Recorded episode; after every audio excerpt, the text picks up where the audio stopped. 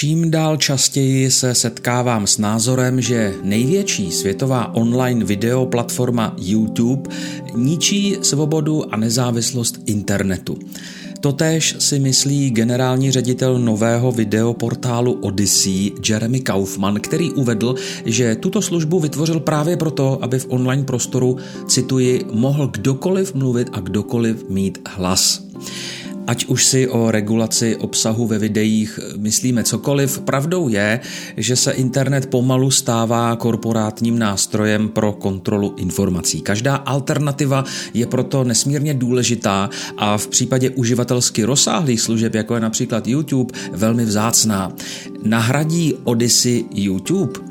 Autoři projektu by rádi, aby se z alternativy k YouTube stal přímo nástupce této populární platformy.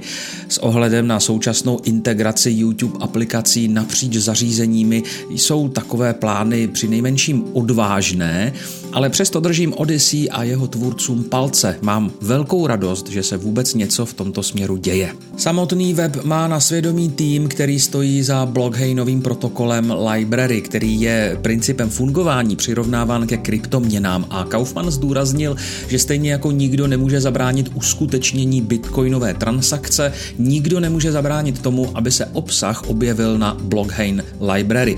Odyssey pracuje nad tímto protokolem a zatímco kdokoliv teoreticky může publikovat v rámci library, Odyssey omezuje publikovaný obsah na základě několika obecných pokynů zakazující například pornografii, propagaci násilí nebo terorismus. Kaufman a jeho tým si myslí, že YouTube je příliš přísný a jako příklad uvádí pozastavování či demonetizování videí s problematikou COVID-19. Připomíná rozhodnutí společnosti Google zrušit rozhovor s pandemickým poradcem Trumpovy administrativy Scottem Atlasem, v němž spochybňoval některé aspekty v boji proti onemocnění. Chceme být prostorem, kde lze slyšet všechny hlasy, řekl Kaufman s tím, že žádná věda se přeci nedělá tím, že odstraníte nebo smažete jiné názory. Navíc podle něj existují přesvědčivé argumenty, že velké platformy mají příliš velkou moc a tak byste mohli Odyssey vnímat jako snahu o navrácení svobody projevu jednotlivým tvůrcům.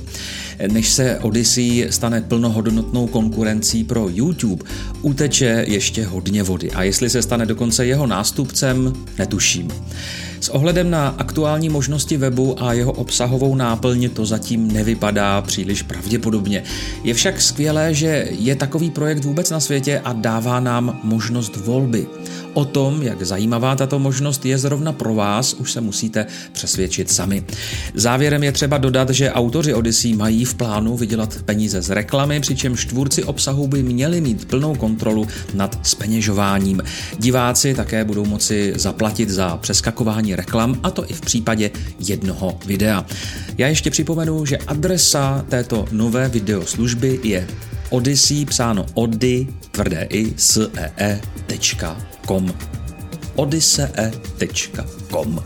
No a to je úplná tečka.